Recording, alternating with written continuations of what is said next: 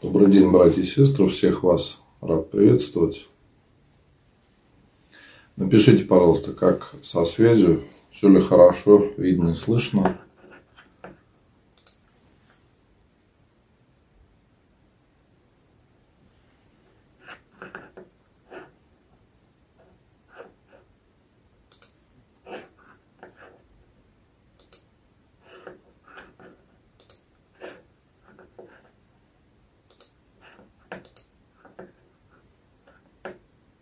Да, добрый вечер. Всех рад приветствовать. А, вижу пока одни приветствия. Да, вот все вижу. В Инстаграм написали, что все хорошо.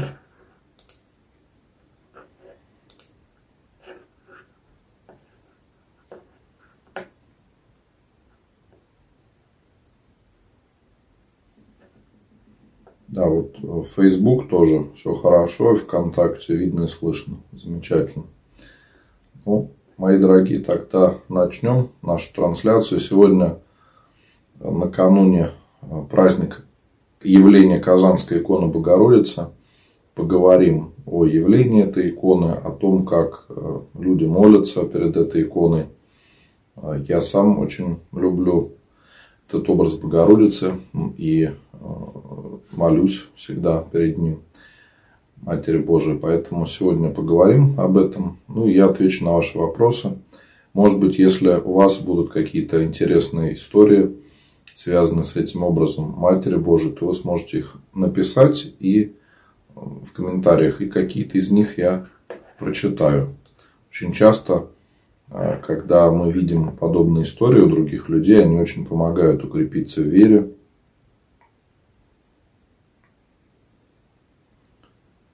по-другому совсем посмотреть на многие вещи, которые происходят в нашей жизни.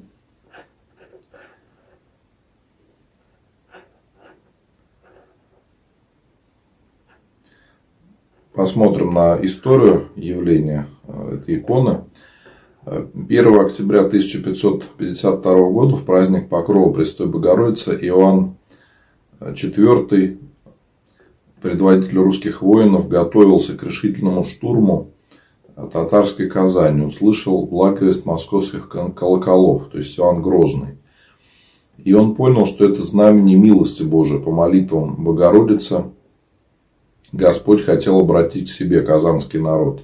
И после покорения Казани было завершено дело, начатое князем Андреем Боголюбским – из татарского плена было освобождено больше 60 тысяч русских людей.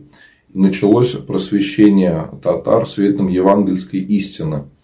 Явились первые мученики, святые Петр и Стефан. И новоучрежденная Казанская епархия вошла в состав русской церкви, вскоре просияла своими архиепископами, святителем Гурием, святителем Германом, но особенно способствовало возвышению православия среди Магометан явление в городе Казани 8 июля по старому стилю 1579 года чудотворная икона Матери Божией. Трудно шло дело проповеди Евангелия в покоренном царстве среди закоренелых мусульман и язычников, и Пресвятая Богородица не а, не замедлила послать небесную помощь и явить свою чудотворную икону. 28 июня 1579 года случился страшный пожар, начавшийся возле церкви святителя Николая Тульского, истребил, который истребил часть города и обратил в пепел половину Казанского Кремля. Многие поклонники Многомета злорадствовали, думая, что Бог прогневался на христиан – и вера Христова, как говорит летописец, сделалась притчей и поруганием. Но пожар в Казани явился предзнаменованием окончательного падения ислама и утверждения православия на будущем востоке русского государства. Город вскоре начал вставать из руин, и вместе с другими погорельцами недалеко от места пожара начал строить дом стрелец Даниил Анучин. Его девятилетней дочери Матроне явился сон. Э, в сонном видении явилась Матерь Божия и повелела достать икону, зарытую в земле и еще при господстве мусульман тайными исповедниками православия. На слова девочки никто не обратил внимания. Ну, сами понимаете, девочке 9 лет, она сказала, что ей там что-то приснилось, конечно, не поверили но трижды являлась Богородица и указывала место, где укрыта чудотворная икона. Наконец Матрона со своей матерью стали рыть в указанном месте и обрели святую икону.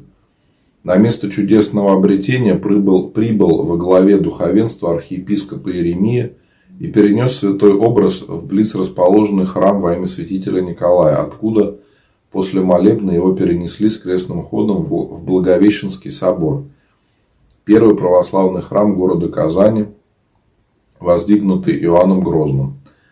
Во время шествия получили исцеление два слепца, Иосиф и Никита.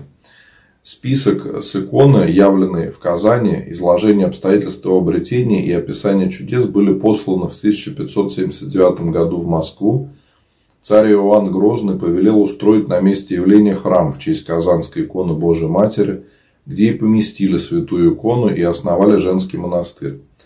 Матрона и ее мать, послужившие обретению святыни, приняли постриг в этой обители. В Никольском храме, где был совершен первый молебен перед Казанской иконой, был в то время священником будущий патриарх Ермоген, святитель московский. Через 15 лет в 1594 году, уже будучи митрополитом, митрополитом Казанским, он составил сказания о священных событиях, очевидцам и участникам которых он был. Повести «Чудеса Пречистая Богородицы Честна условного образа и же в Казани. С большой фактической точностью описаны в повести многие случаи исцеления, совершившиеся от чудотворной иконы по молитвам верующих.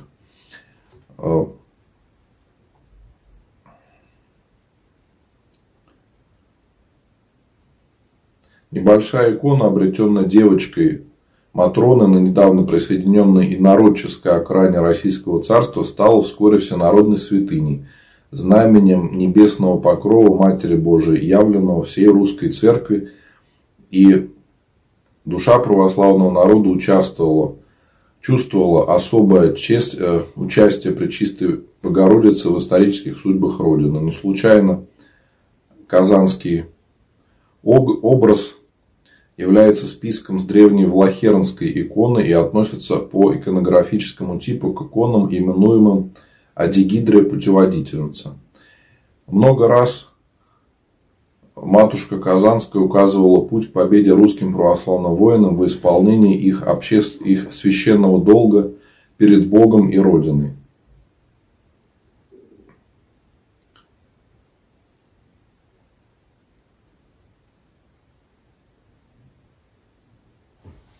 Ну, дальше уже другие исторические данные. Я думаю именно о явлении иконы.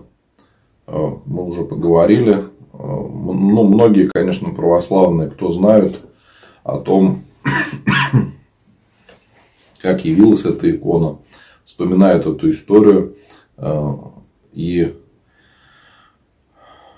такие, ну, похожие истории, они случались не только не только с этим образом, но и с другими образами. Также был найден еще один образ похожим образом э, Богородицы Казанской, который находится сейчас в Ниловой пустыне.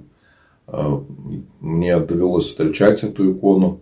Я видел, как Господь помогал по иконам Матери Божией. Я в то время был послушником в монастыре в Ниловой пустыне.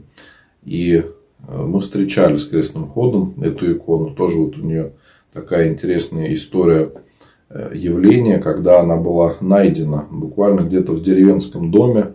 Видимо, люди ее спрятали в советское время, чтобы икону не уничтожили.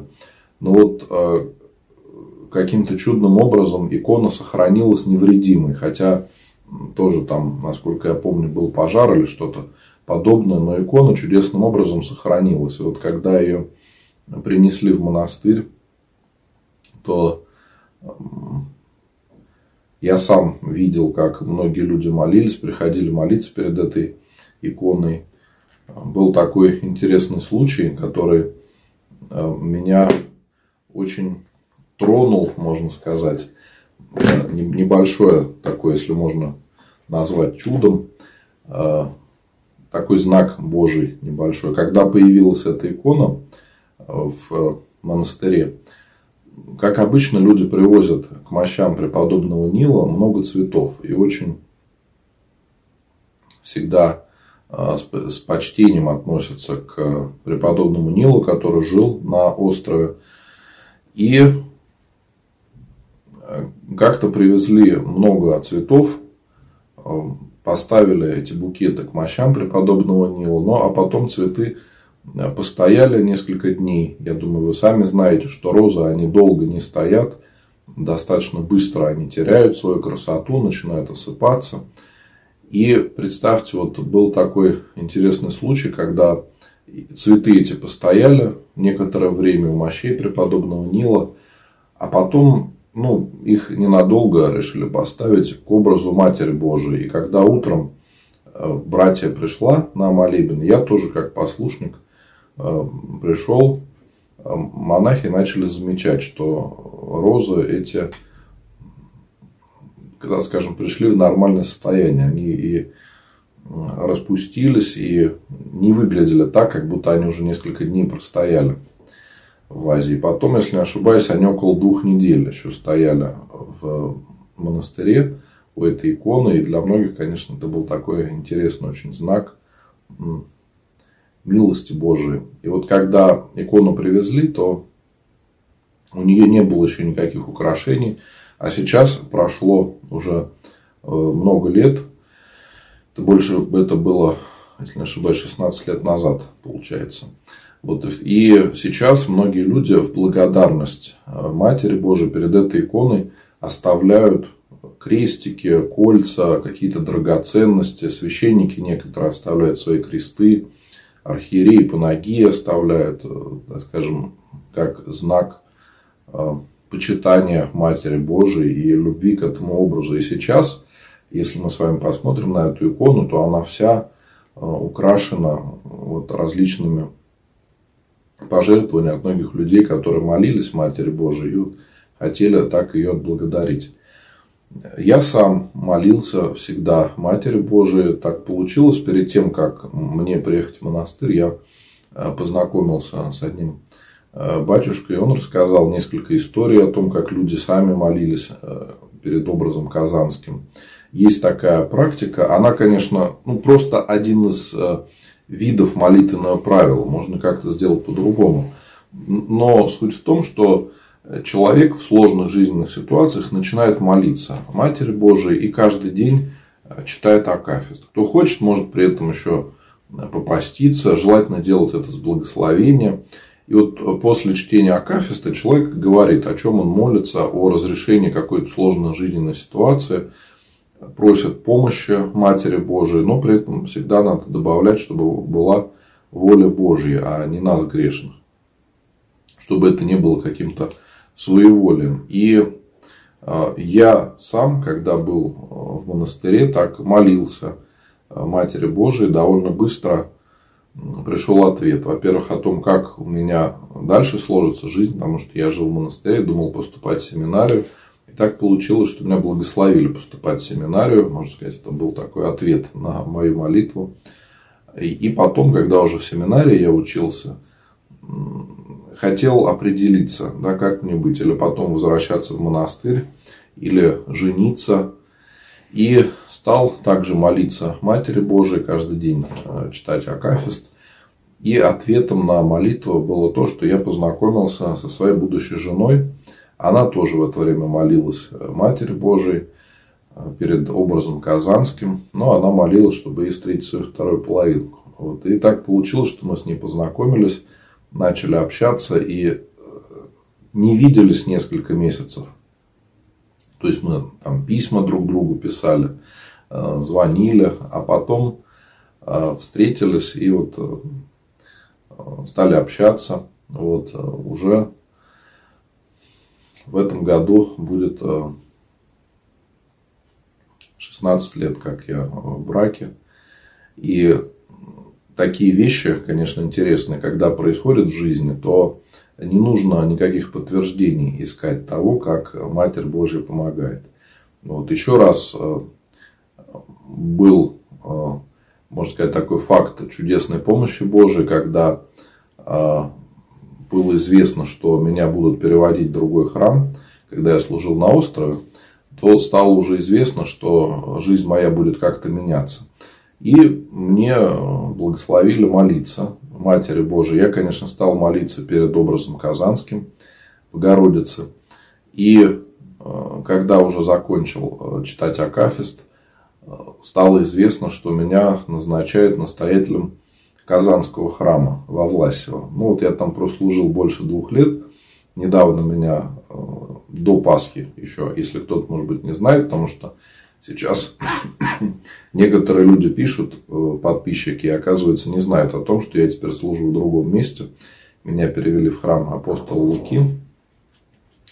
Но вот был такой интересный ответ, когда уже известно было, что где-то я буду служить в другом месте, я стал молиться Богородице перед образом Казанским, и меня назначили настоятелем Казанского храма. Для меня это было, конечно, э, тоже чудом, и, можно сказать, таким ответом на молитву. Я там прослужил чуть больше двух лет, но за это время удалось очень много сделать. Удалось отремонтировать храм, сделать асфальт. Эм, была создана воскресная школа и много-много всего. Там очень увели... при мне очень сильно увеличилось число прихожан. И э, храм, конечно, полностью изменился. Ну вот, несколько таких историй из моей жизни о том, как э, Матерь Божия помогала мне по молитвам перед этим образом. Поэтому я всем рекомендую в каких-то сложных жизненных ситуациях также молиться Матери Божией. Самое главное молиться искренне, со всей душой и понимать, что мы молимся со смирением, просим о помощи Божией, но не всегда получается именно так, как мы хотим.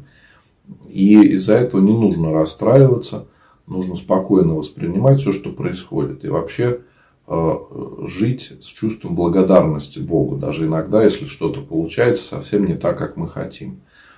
Ну, надеюсь, если э, вам будет интересно еще услышать вот э, мой, мой рассказ, я записал несколько видео. Одно так и называется «40 акафистов Богородицы». На Ютубе есть это видео и в Инстаграм, в других соцсетях. И еще э, хочу сказать, что вот это число 40, оно не обязательно. Можно больше читать или меньше, сколько вы сами хотите. То есть это не какое-то там жесткое правило, это просто один из вариантов. Вот. И кроме того, надо понимать, что Господь нам помогает по молитвам, но и нам нужно что-то делать. То есть бывает, к сожалению, так, что иногда люди думают, что достаточно просто молиться, а больше делать ничего не надо. Это неправильный подход, нельзя так относиться. Потому что Господь помогает руками людей. И если мы сами будем активно что-то делать, э, если у нас какая-то сложная ситуация, мы ищем выход из нее, то Господь нам будет помогать. А если мы, конечно, будем только сидеть, молиться и ждать какого-то чуда, это неправильно. Именно поэтому иногда бывает молитва остается без ответа. Ну а теперь, мои дорогие, перейду к вашим вопросам. Поздравляю всех вас с таким большим праздником. Завтра в храме у нас э, будет праздничное богослужение. Я буду служить молебен э, перед иконой Казанская, поэтому вы можете написать имена ваших близких, о ком помолиться. В Инстаграме, в Директ можете написать, а в других соцсетях можете написать в личные сообщения в моем сообществе «Позитивный батюшка». И а, если у вас будут какие-то вопросы после трансляции, вы также можете мне написать, я каждому отвечу. Вот. Ну и кроме того, каждый день у нас в храме совершается панихида, так что также можно написать имена а, близких о упокоении, и каждый день читается псалтырь. Также можно написать имена о здравии, о упокоении. Ну, теперь перейду к вашим вопросам. Алена пишет.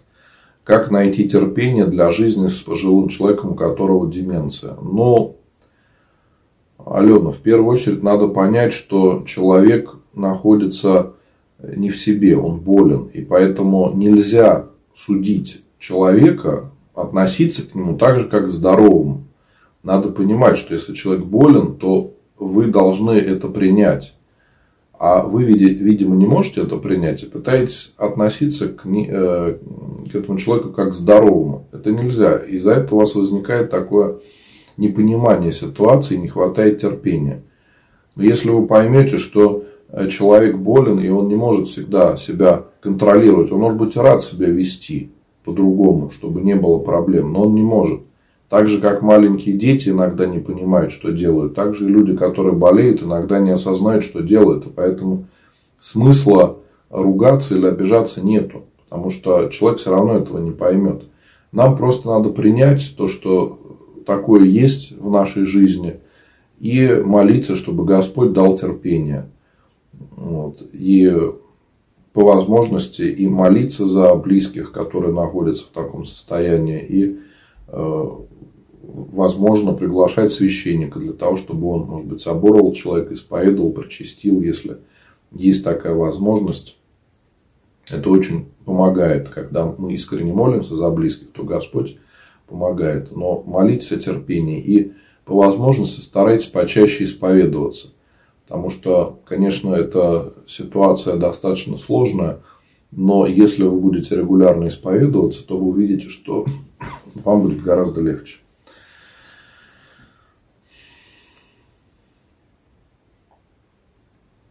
Мои дорогие, в Инстаграме вот вижу, кто-то написал, что звук не совпадает, кто-то пишет нормально. У кого бывает возникают проблемы при трансляции, попробуйте перезагрузить трансляцию, то есть выйти и потом снова ее включить. Или, может быть, даже перезагрузить смартфон.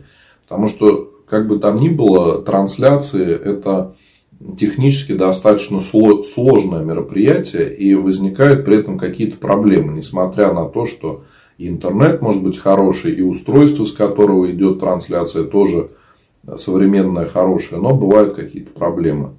Ничего необычного в этом нету, нам приходится с этим смиряться. Мои дорогие, да, вот вижу, все приветствуют. Я также всех вас рад видеть. Э, сегодня я дома, интернет хороший, мы можем с вами спокойно пообщаться. Но, э, мои дорогие, всех от души хочу поздравить с этим праздником Казанской иконы Матери Божией. Как сказал, буду служить молебен. Кто хочет присоединиться к э, молитве в нашем храме, вы можете написать записочки. Я здравия на молебен перед образом Казанским Матери Божией и будет панихида. Поэтому я, конечно, с радостью помолюсь за ваших близких, как каждый день я служу, каждый день молюсь можно ли развенчаться? Елена спрашивает. «Э, такого понятия, как развенчаться в церкви не существует. Э, достаточно часто люди спрашивают об этом, но такого понятия нет. Если вы уже разошлись э, с супругом и развелись, то семьи уже по сути нету. А если нету семьи, то и благословение на брак, на совместную жизнь, оно становится неактуальным. То есть, что такое венчание? Венчание – это благословение на совместную жизнь, на рождение детей. И вам не нужно ничего делать. Если же вы захотите потом создать семью и э, захотите венчаться, то тогда можно будет получить благословение на второе венчание. Вам нужно будет обратиться в вашу епархию, написать прошение и объяснить ситуацию. Если не вы инициатор развода, не вы виноваты в том, что семья распалась, то можно будет получить такое благословение. А вот именно как люди часто представляют, развенчаться, такого нет, нету понятия.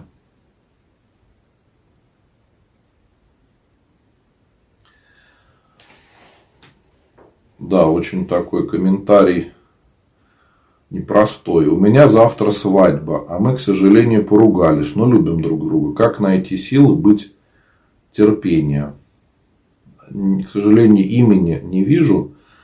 А, по нику непонятно. Ну, я хочу вас поздравить, во-первых, что у вас будет свадьба. Это всегда радостное событие.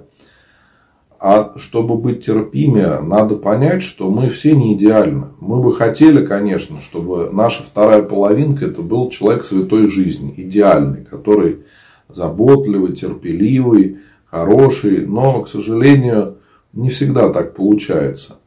И э, мы тоже не идеальны. Надо просто это принять, что мы все с вами грешные люди. Мы все несовершенные, все идеальные не идеальные. И поэтому из-за этого переживать ну, неправильно. Надо снизить планку, надо снизить требования к людям, к нашим близким, потому что они ведь нас любят такими, какие мы есть. Несмотря на какие-то наши недостатки, несмотря на какие-то наши проблемы, но они нас любят, и мы их должны любить и прощать. Самое главное, нужно прощать, потому что Господь ведь прямо сказал, что как вы будете прощать, так и вас простит Отец Небесный. Поэтому нам очень важно учиться легко прощать, особенно что касается наших близких.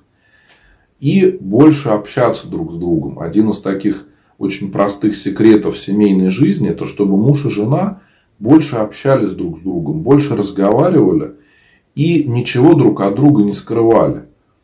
Если муж и жена будут друг с другом разговаривать и при этом искренне делиться какими-то своими э, переживаниями, страхами, претензиями, может быть, друг к другу, и искать компромисс, как решить эти проблемы, то все получится. Господь не оставит. Но у нас, к сожалению, иногда люди забывают об этом. И находясь в браке, через какое-то время меньше общаются друг с другом, когда э, там, каждый на работе, каждый занят какими-то своими делами. А вот просто общения между мужем и женой нету, люди не разговаривают. Это неправильно. Поэтому важно, чтобы муж и жена общались друг с другом больше и разговаривали. Понятно, что у каждого могут быть какие-то свои интересы, но тем не менее семья это одно целое. И нужно, чтобы люди вот в процессе общения выясняли какие-то проблемы. Потому что лучше, чем вы сами, никто не сможет решить вашу проблему. Здесь важно, чтобы вы говорили вместе. И никогда не надо бояться просить прощения. Очень часто наша гордость мешает нам наладить отношения и попросить прощения, если, может быть, мы в чем-то не правы. Э, здесь иногда не важно, кто прав, кто виноват, а важно, чтобы был мир в семье. Потому что вот как у вас сейчас ситуация, да, завтра свадьба, такой важный праздник, хороший – а он может быть омрачен обидой. Поэтому вам желательно помириться. До этого момента обязательно помириться, попросить прощения, поговорить друг с другом и примириться. Я уверен, тогда все будет хорошо. И иногда даже так бывает, что люди после каких-то конфликтов, когда примиряются, то отношения иногда становятся еще лучше. Но надо через это пройти получить этот опыт. Поэтому я желаю вам Божьей помощи, чтобы все у вас получилось, все было хорошо, и вы были счастливы в семейной жизни. Но до этого вам надо будет обязательно помириться. Вот можете сейчас трансляцию досмотреть, может быть, это поможет вам успокоиться немножко, помолиться. А потом надо обязательно примириться э, с вашим будущим мужем, чтобы завтра праздник прошел действительно радостно для всех вас. Напишите потом, получилось ли у вас и как все прошло. Да, ну вот Лариса пишет, «Э, есть ли смысл выходить замуж за этого человека, если вы накануне поругались накануне, э, прямо накануне свадьбы? Лариса, ну я не думаю, что это настолько страшная проблема, потому что люди бывают ругаются, особенно накануне свадьбы. Надо понимать, что все переживают, все на нервах, и э, конфликт может возникнуть совсем из-за какой-то мелочи. Надо это просто понимать и спокойнее относиться ко всему.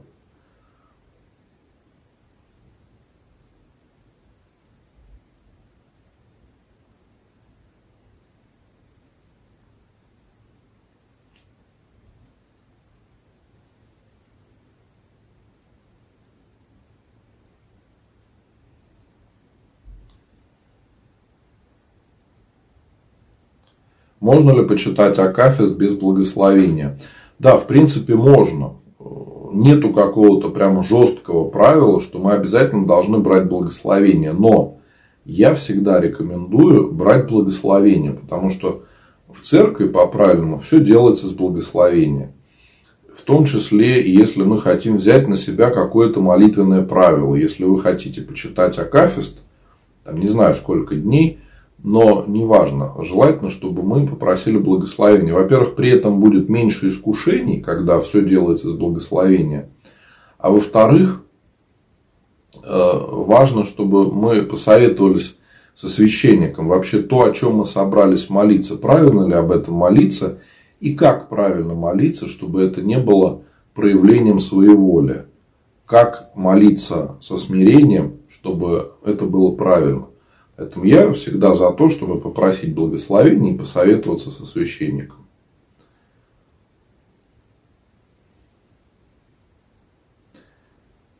Мои дорогие, э, трансляция сохранится в записи. Кто, может быть, присоединился позже или захочет, может быть, пересмотреть, трансляция сохранится и можно будет ее посмотреть. И во всех соцсетях запись будет, и э, в Инстаграме. И также можно будет поделиться этой записью э, с вашими близкими или друзьями, если будет такое желание. И всегда, конечно, я благодарю всех, кто помогает э, в проповеди Слова Божия, тех, кто делится трансляциями. Это действительно очень большое дело.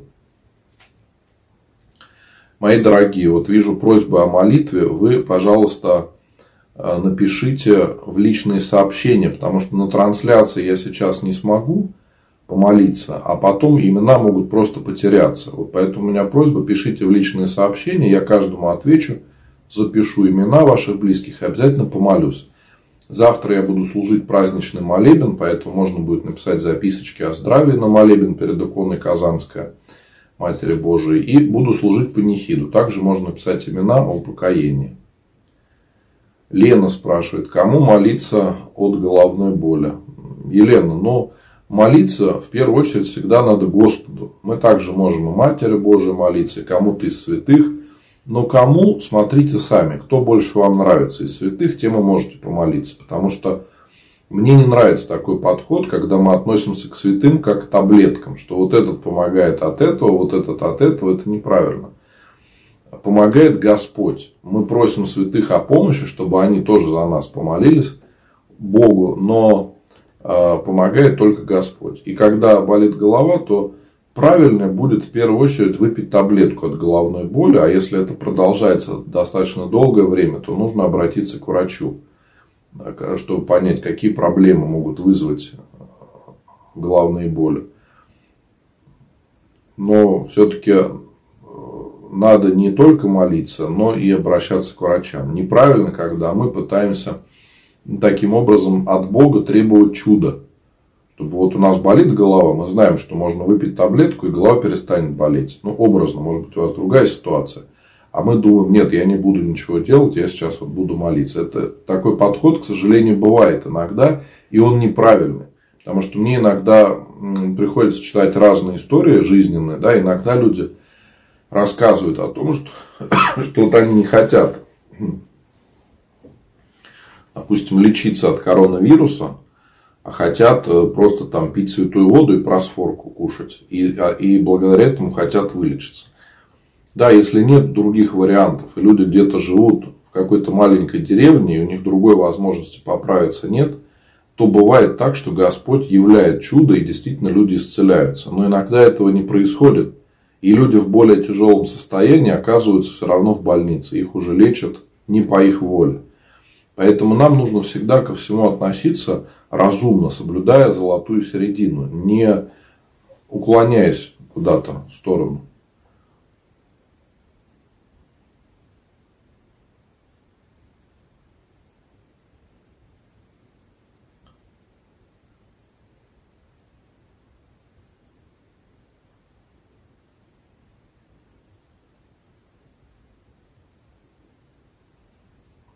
Да, вот хороший тоже вопрос. Читала Акафист Богородица 40 дней, ничего не просила, чувствовала радость. Стоит ли продолжать читать теперь или что-то другое надо читать? Если у вас есть желание продолжать читать, то вы можете продолжать так молиться. Но это не значит, что вы не можете читать ничего другого. Можете, конечно. Есть очень хороший акафист, он не применяется в богослужении в храме, но э, многие люди читают его дома. Акафист называется «Слава Богу за все». Вот те, кто не читал, я рекомендую, попробуйте, почитайте, где мы благодарим Бога за то, что Он нам дает. И когда люди читают его, то э, очень часто настроение меняется. Потому что нам нужно стремиться в первую очередь к чувству благодарности Богу за все, что происходит в нашей жизни.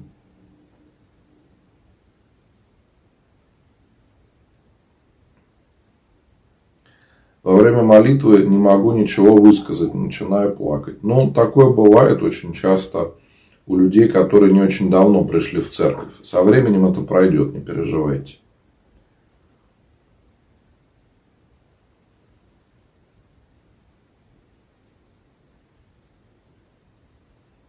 Ну да, вот тоже иногда, когда читаю молитвы, начинаю зевать. И из-за этого сержусь.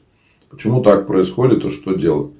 Ну, такое бывает. Мы все с вами сейчас живем гораздо быстрее, чем раньше. Нам не хватает времени.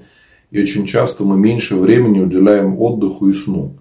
И иногда наш организм показывает так, что нам надо отдохнуть. Да? И, э, и на, еще бывает такая ошибка, когда мы молитву откладываем на самый конец дня.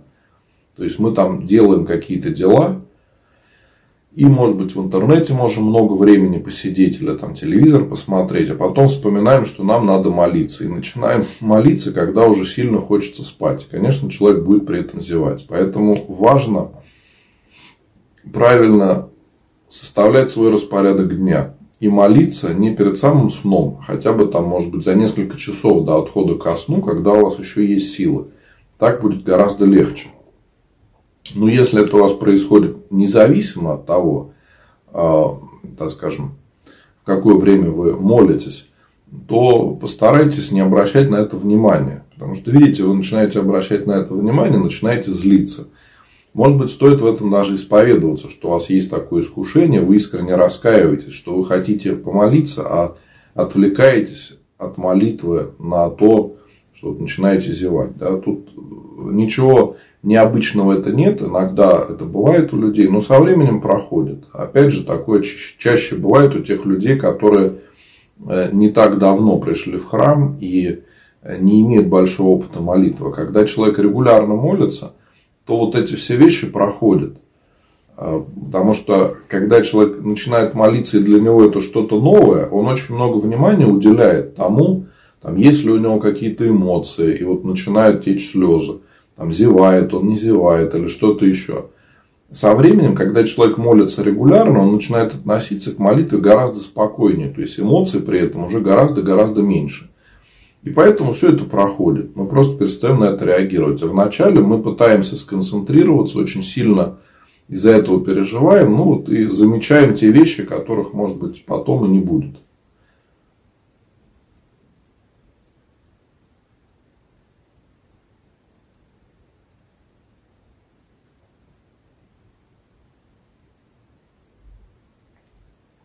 Надежда. Может ли умерший прийти в церковь, дать совет родственнику? Было такое. Я стоял в храме на литургии, подошла бабушка, которая была очень похожа на умершую. Сказала, что что-то неправильно. Дальше не вижу, что неправильно. Э, в таком виде, как вы рассказали, э, таких случаев я никогда не встречал. Вот. И надо всегда к этому относиться э, очень спокойно и не обращать внимания. Вот. Скорее всего, это просто совпадение. Вы, может быть, скучаете там по своей родственнице или что-то еще, и поэтому вам показалось, что это она. Но именно в таком виде я не встречал ничего подобного. И всегда рекомендую относиться очень спокойно к тому, что происходит. Если какие-то вещи подобного характера происходят в вашей жизни, то старайтесь на это не обращать внимания. Иначе можно, ну, так скажем, заблудиться в духовной жизни, потом будут проблемы.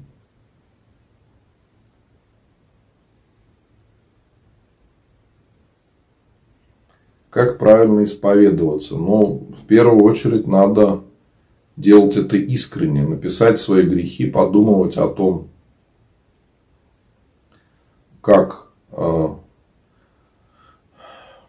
как вы жили, в чем вы хотите покаяться, что хотите исправить. Это очень важно. Ну, а потом, конечно, исповедоваться. Можно на листочке даже написать свои грехи. Есть такая ошибка, люди иногда думают, что нельзя этого делать, пытаются все запомнить. Иногда запомнить все тяжело, особенно без какой-то привычки. Поэтому я рекомендую по возможности записывать на листочке свои грехи. Многим это облегчит исповедь. Мы хотя бы не будем переживать, пытаться там все вспомнить.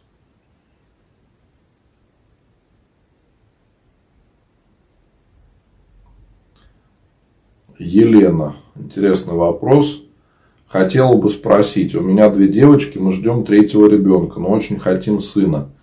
Сдала кровь, у нас тоже дочка. И срок еще маленький, возможно ли молитвами изменить пол?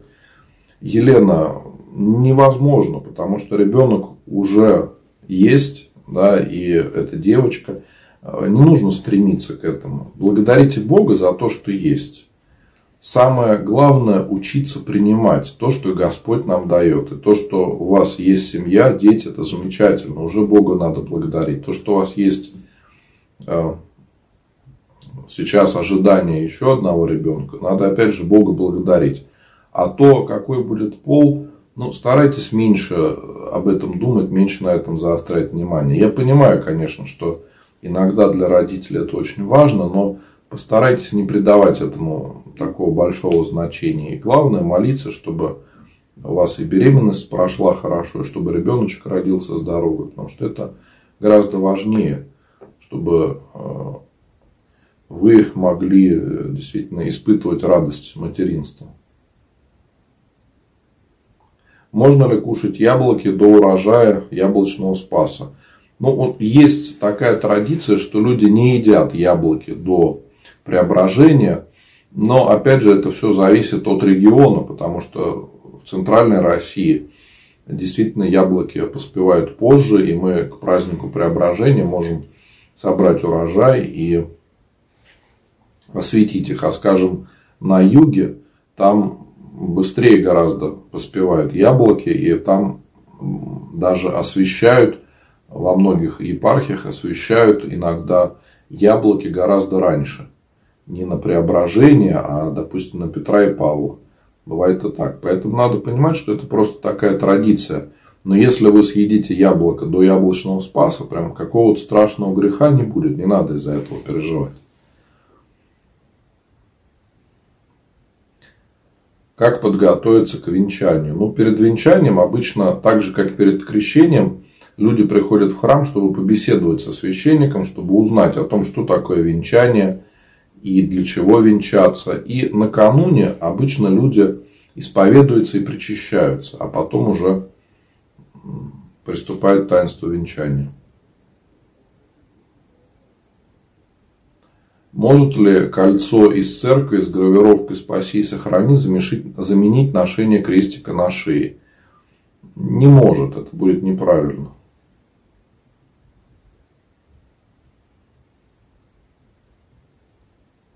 Не очень понял э, вопрос. Расскажите, что нельзя делать 21 июля. Все домашние дела отложить. А, ну это, видимо, такие народные традиции, что там нельзя делать в праздник. Не обращайте на это внимания.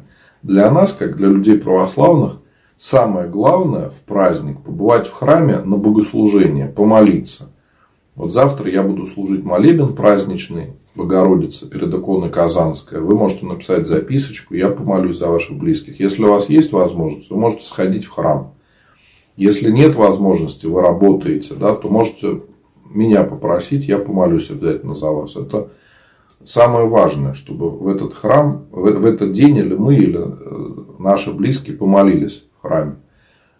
А, каких-то ограничений, там, что делать, что не делать, нету. Э, то, что иногда люди начинают писать, что в такой праздник нельзя это делать, это все ерунда. Нету таких запретов в церковном уставе.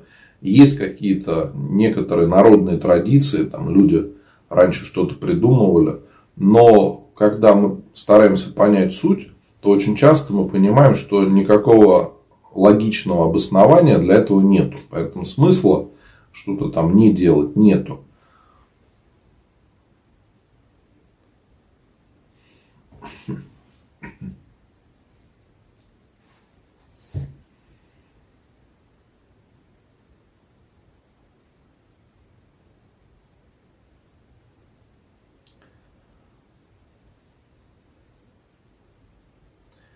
Так, почернело кольцо, спаси и сохрани, что делать. Но ничего страшного в этом нету, не надо переживать. Люди иногда очень пугаются. И пишут, спрашивают, что делать, если крестик почернел, если цепочка почернела. Здесь нет ничего страшного. Дело в том, что серебро, это не значит, что серебро плохое, а просто серебро это металл, который взаимодействует э, с телом человека. И бывает так, что или при болезнях, или просто особенность организма такая, что серебро начинает чернеть у человека, если он его носит. Здесь нету ничего сверхъестественного, и это ничего не значит. Не бойтесь и не переживайте. К сожалению, иногда люди пугаются. Нет, ничего страшного в этом нету. Вот, но можно просто его почистить. Вот, и серебро, и крестик можно почистить. Если хотите, можете. Э, ну, есть специальные средства, конечно, в храмах используют специальные средства для чистки серебра и других изделий, которые используются в э, церковном обиходе. Но в домашних условиях можно просто почистить зубной пастой. Современные зубные пасты, они достаточно хорошо очищают, то есть можно взять э, воды и немножко зубной пасты. Несколько раз, если вы так попробуете почистить, вы увидите, что кольцо ваше станет светлым. Ну и крестик также. А если муж не идет на контакт, не разговаривает, раздражается, как быть? многое скрывает. Это к тому, что я рассказывал. В семейной жизни очень важно, чтобы э, муж и жена разговаривали друг с другом. Возможно, по-другому как-то стоит попробовать с ним начинать беседу. То есть, еще такая ошибка бывает.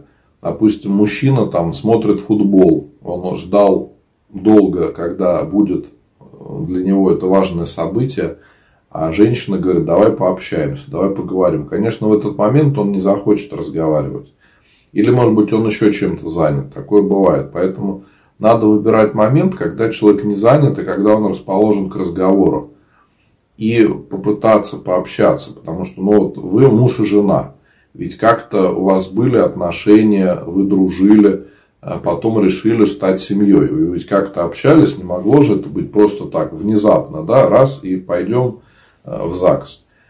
Э, у людей были отношения, просто со временем мы, впадая в какую-то э, бытовые вот, мелочи, да, уходим в решение бытовых проблем и меньше времени уделяем близким. Это наша ошибка, к сожалению. Мы иногда не понимаем, что нашим близким важно наше внимание и наши эмоции. Иногда там просто сказать человеку, что любишь его, да, или просто обнять. Так, казалось бы, такие мелочи, но люди иногда об этом забывают совершенно и не делают этого. И пропадает общение между людьми. То есть, каждый как в своей жизни, каждый занимается своими делами, это неправильно. Э, отношения какой-то степени это труд. И нужно прикладывать усилия для того, чтобы отношения сохранялись и чтобы они были живыми. Иначе, если мы так скажем, пустим это на самотек, то потом уже через какое-то время мы можем понять, что отношений нет вообще. И люди друг другу чужие.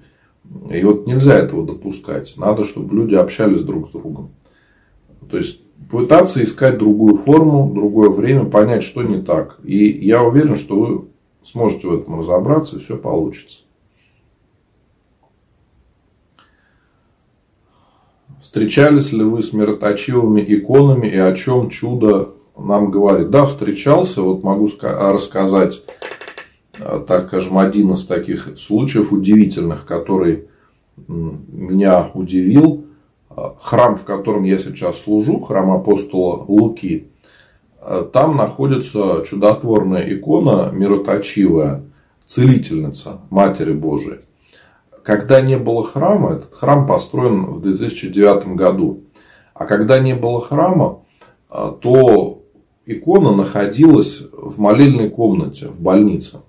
Рядом находится больница, четвертая больница города Твери. И там регулярно служили молебны перед этой иконой. Регулярно перед ней молились. И люди приходили молиться. И пациенты, и персонал больницы. Многие приходили помолиться перед этим образом. Когда построили храм, то молельную комнату в больнице освободили. И икону перенесли в храм. И когда перенесли в храм, то перестали служить перед этой иконой молебны. И в 2014 году, в июле, икона стала мироточить. Мне это рассказывали прихожане и сотрудники храма. Сначала даже не поняли, что произошло, когда э, женщины утром пришли открывать храм, свечницы, кто там работает, увидели, что икона мокрая. Подумали, наверное, крыша протекает. И даже не обратили на это внимания. Но потом видели, что икона опять мокрая. Они вроде вытрут, опять мокрая становится. Не могли понять, в чем дело. Потом э, священникам показали. И, в общем, убедились, что действительно икона мироточила достаточно долгое время. Э, сейчас эта икона находится в храме апостола Луки. Можно приехать, помолиться перед ней.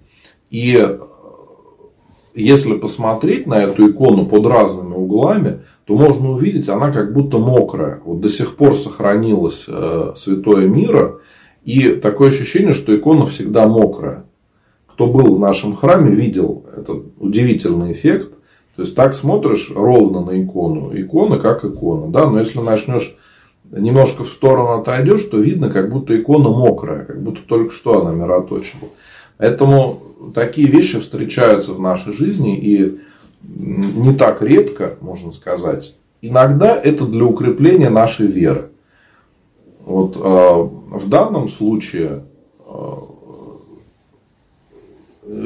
я, когда приехал в храм после Пасхи, мы начали служить молебны. Теперь каждый вторник мы служим молебны Матери Божией перед иконой Целительницы.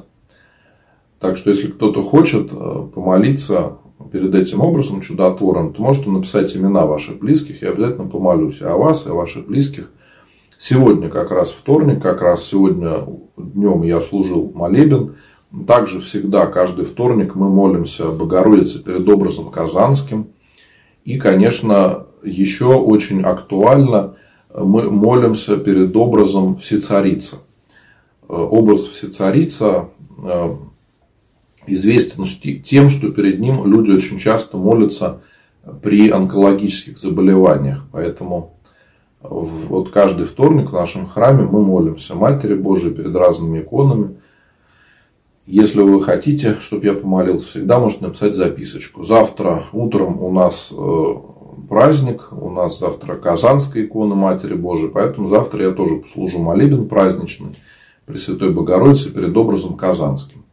Если кто-то присоединился позже, то могу сказать, что трансляция сохранится, и вы можете в записи посмотреть о иконе, о том, как она была явлена людям, о том, как я сам молился Матери Божией перед этой иконой, как она помогала.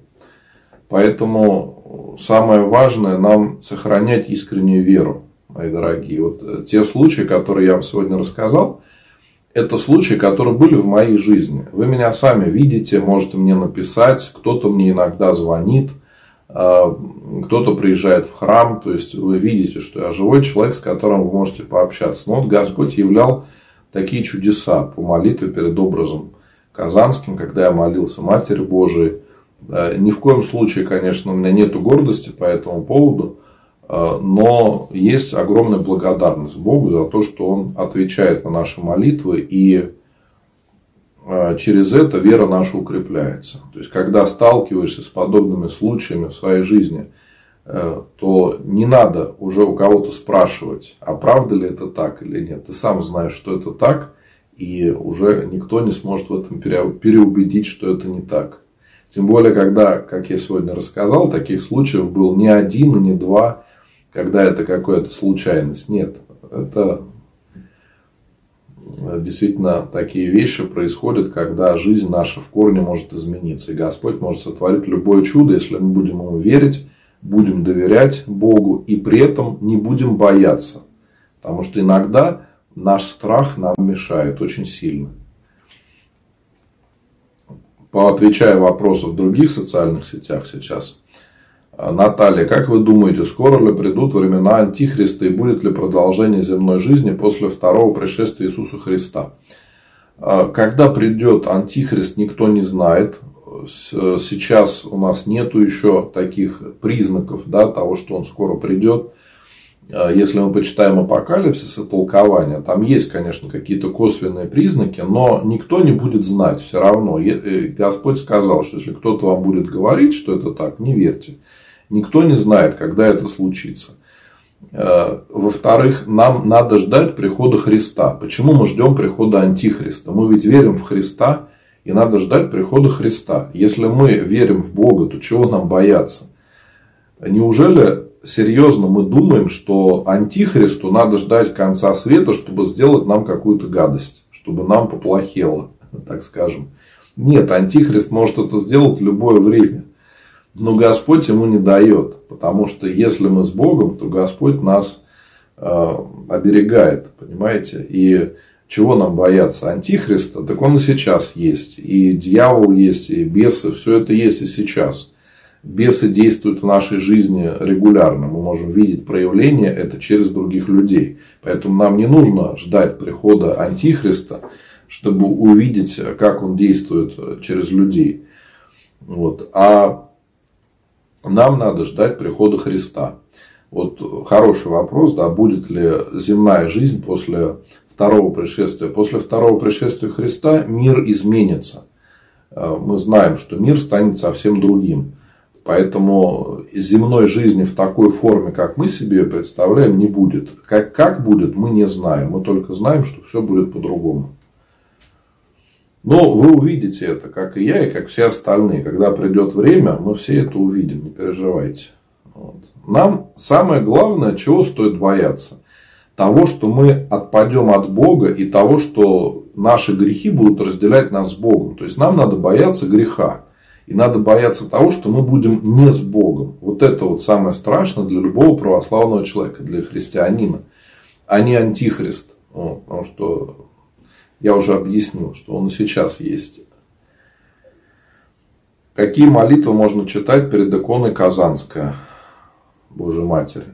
Ну, во-первых, есть икон, есть молитвы, которые так и называются. Молитва Богородицы перед иконой Казанской. А кроме того, есть Акафист. Можно его почитать.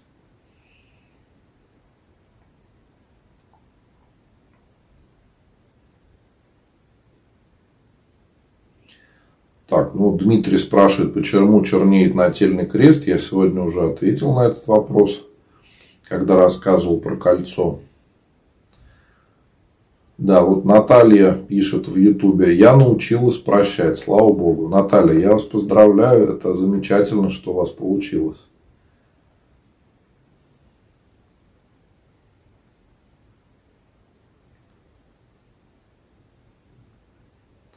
Мои дорогие, вижу опять вот в комментариях имена, э, особенно на Facebook. Э, мои дорогие, не пишите, пожалуйста, имена ваших близких, о ком помолиться, потому что я сейчас на трансляции не смогу помолиться, а потом имена потеряются, комментариев много. Вы, пожалуйста, найдите мою группу «Позитивный батюшка». Facebook она тоже есть и в сообщение сообщества можете написать имена, о ком помолиться. Я обязательно помолюсь. В Инстаграме можно написать в директ в личные сообщения.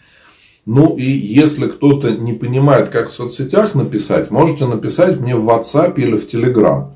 Везде в моих соцсетях указан мой номер телефона. И в Инстаграме, и в ВКонтакте везде указан мой номер телефона. По нему меня можно найти в Телеграме и в WhatsApp. Иногда люди пишут мне туда.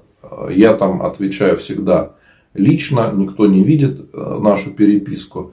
Но иногда нужно подождать, потому что в какие-то праздники, когда все меня начинают поздравлять с праздником, то мне тяжело ответить всем, и достаточно времени много проходит, чтобы я успел ответить.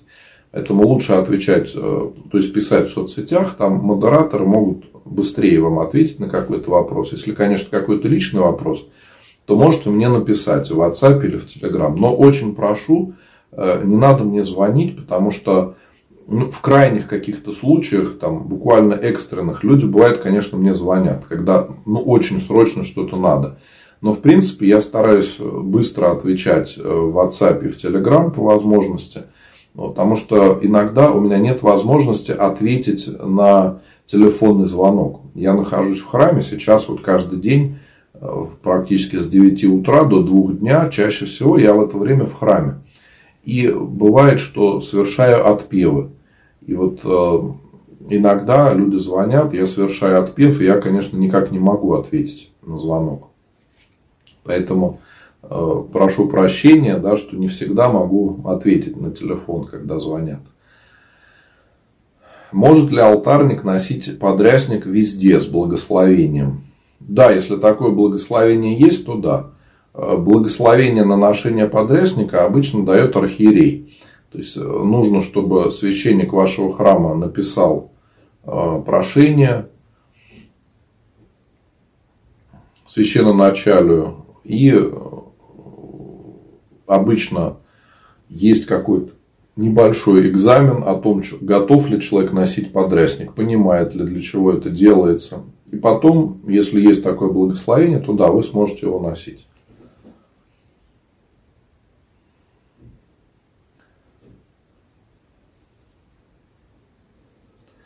Мои дорогие, ну еще раз я напоминаю, что завтра у нас будет э, большой праздник Казанской иконы Матери Божией. Э, празднуем явление этой иконы. Сегодня на трансляции в начале мы поговорили о том, как была явлена эта икона. Я рассказал о своем опыте, как я молился Матери Божией. Может быть, вам этот опыт поможет тоже молиться каких-то сложных жизненных ситуациях. Если у вас остались вопросы, пишите в личные сообщения в Инстаграме, в Директ, а в других соцсетях найдите мою группу «Позитивный батюшка». Я вам обязательно отвечу в сообщения. Э, также завтра я буду служить праздничный молебен Богородицы. Вы можете написать имена ваших близких, я обязательно помолюсь. А также будет совершаться панихида, поэтому можно написать имена о упокоении ваших близких – и еще раз хочу всех вас поздравить с этим праздником. Трансляция сохранится, поэтому если кто-то не успел посмотреть или а, пришел позже, то вы можете посмотреть в записи трансляцию. Мне кажется, сегодня очень интересно мы с вами пообщались.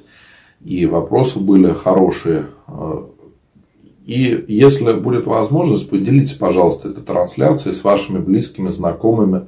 Может быть, просто расскажите обо мне, о том, что я делаю, потому что это самая большая помощь в проповеди православной веры. Мы все бы хотели, чтобы наши близкие были верующими людьми, привести их к Богу. И иногда, вот, поделившись одной из моих трансляций или вообще рассказав обо мне, многие люди задумываются о чем-то, задают вопросы и пишут о том, что они пришли или нашли меня благодаря кому-то из знакомых. Поэтому всех, кто так делает, я благодарю. И, конечно, когда вы пишете комментарии, ставите лайки и делитесь с друзьями, это всегда очень помогает в проповеди православной веры. Это не пустые слова.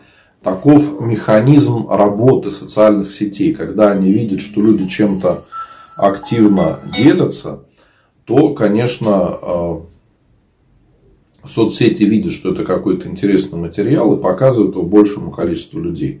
Поэтому это действительно помощь очень большая. Я всех вас еще раз поздравляю с праздником. Всем вам желаю э, Божьей помощи. И надеюсь, что завтра мы с вами снова встретимся. Спасибо, Господи.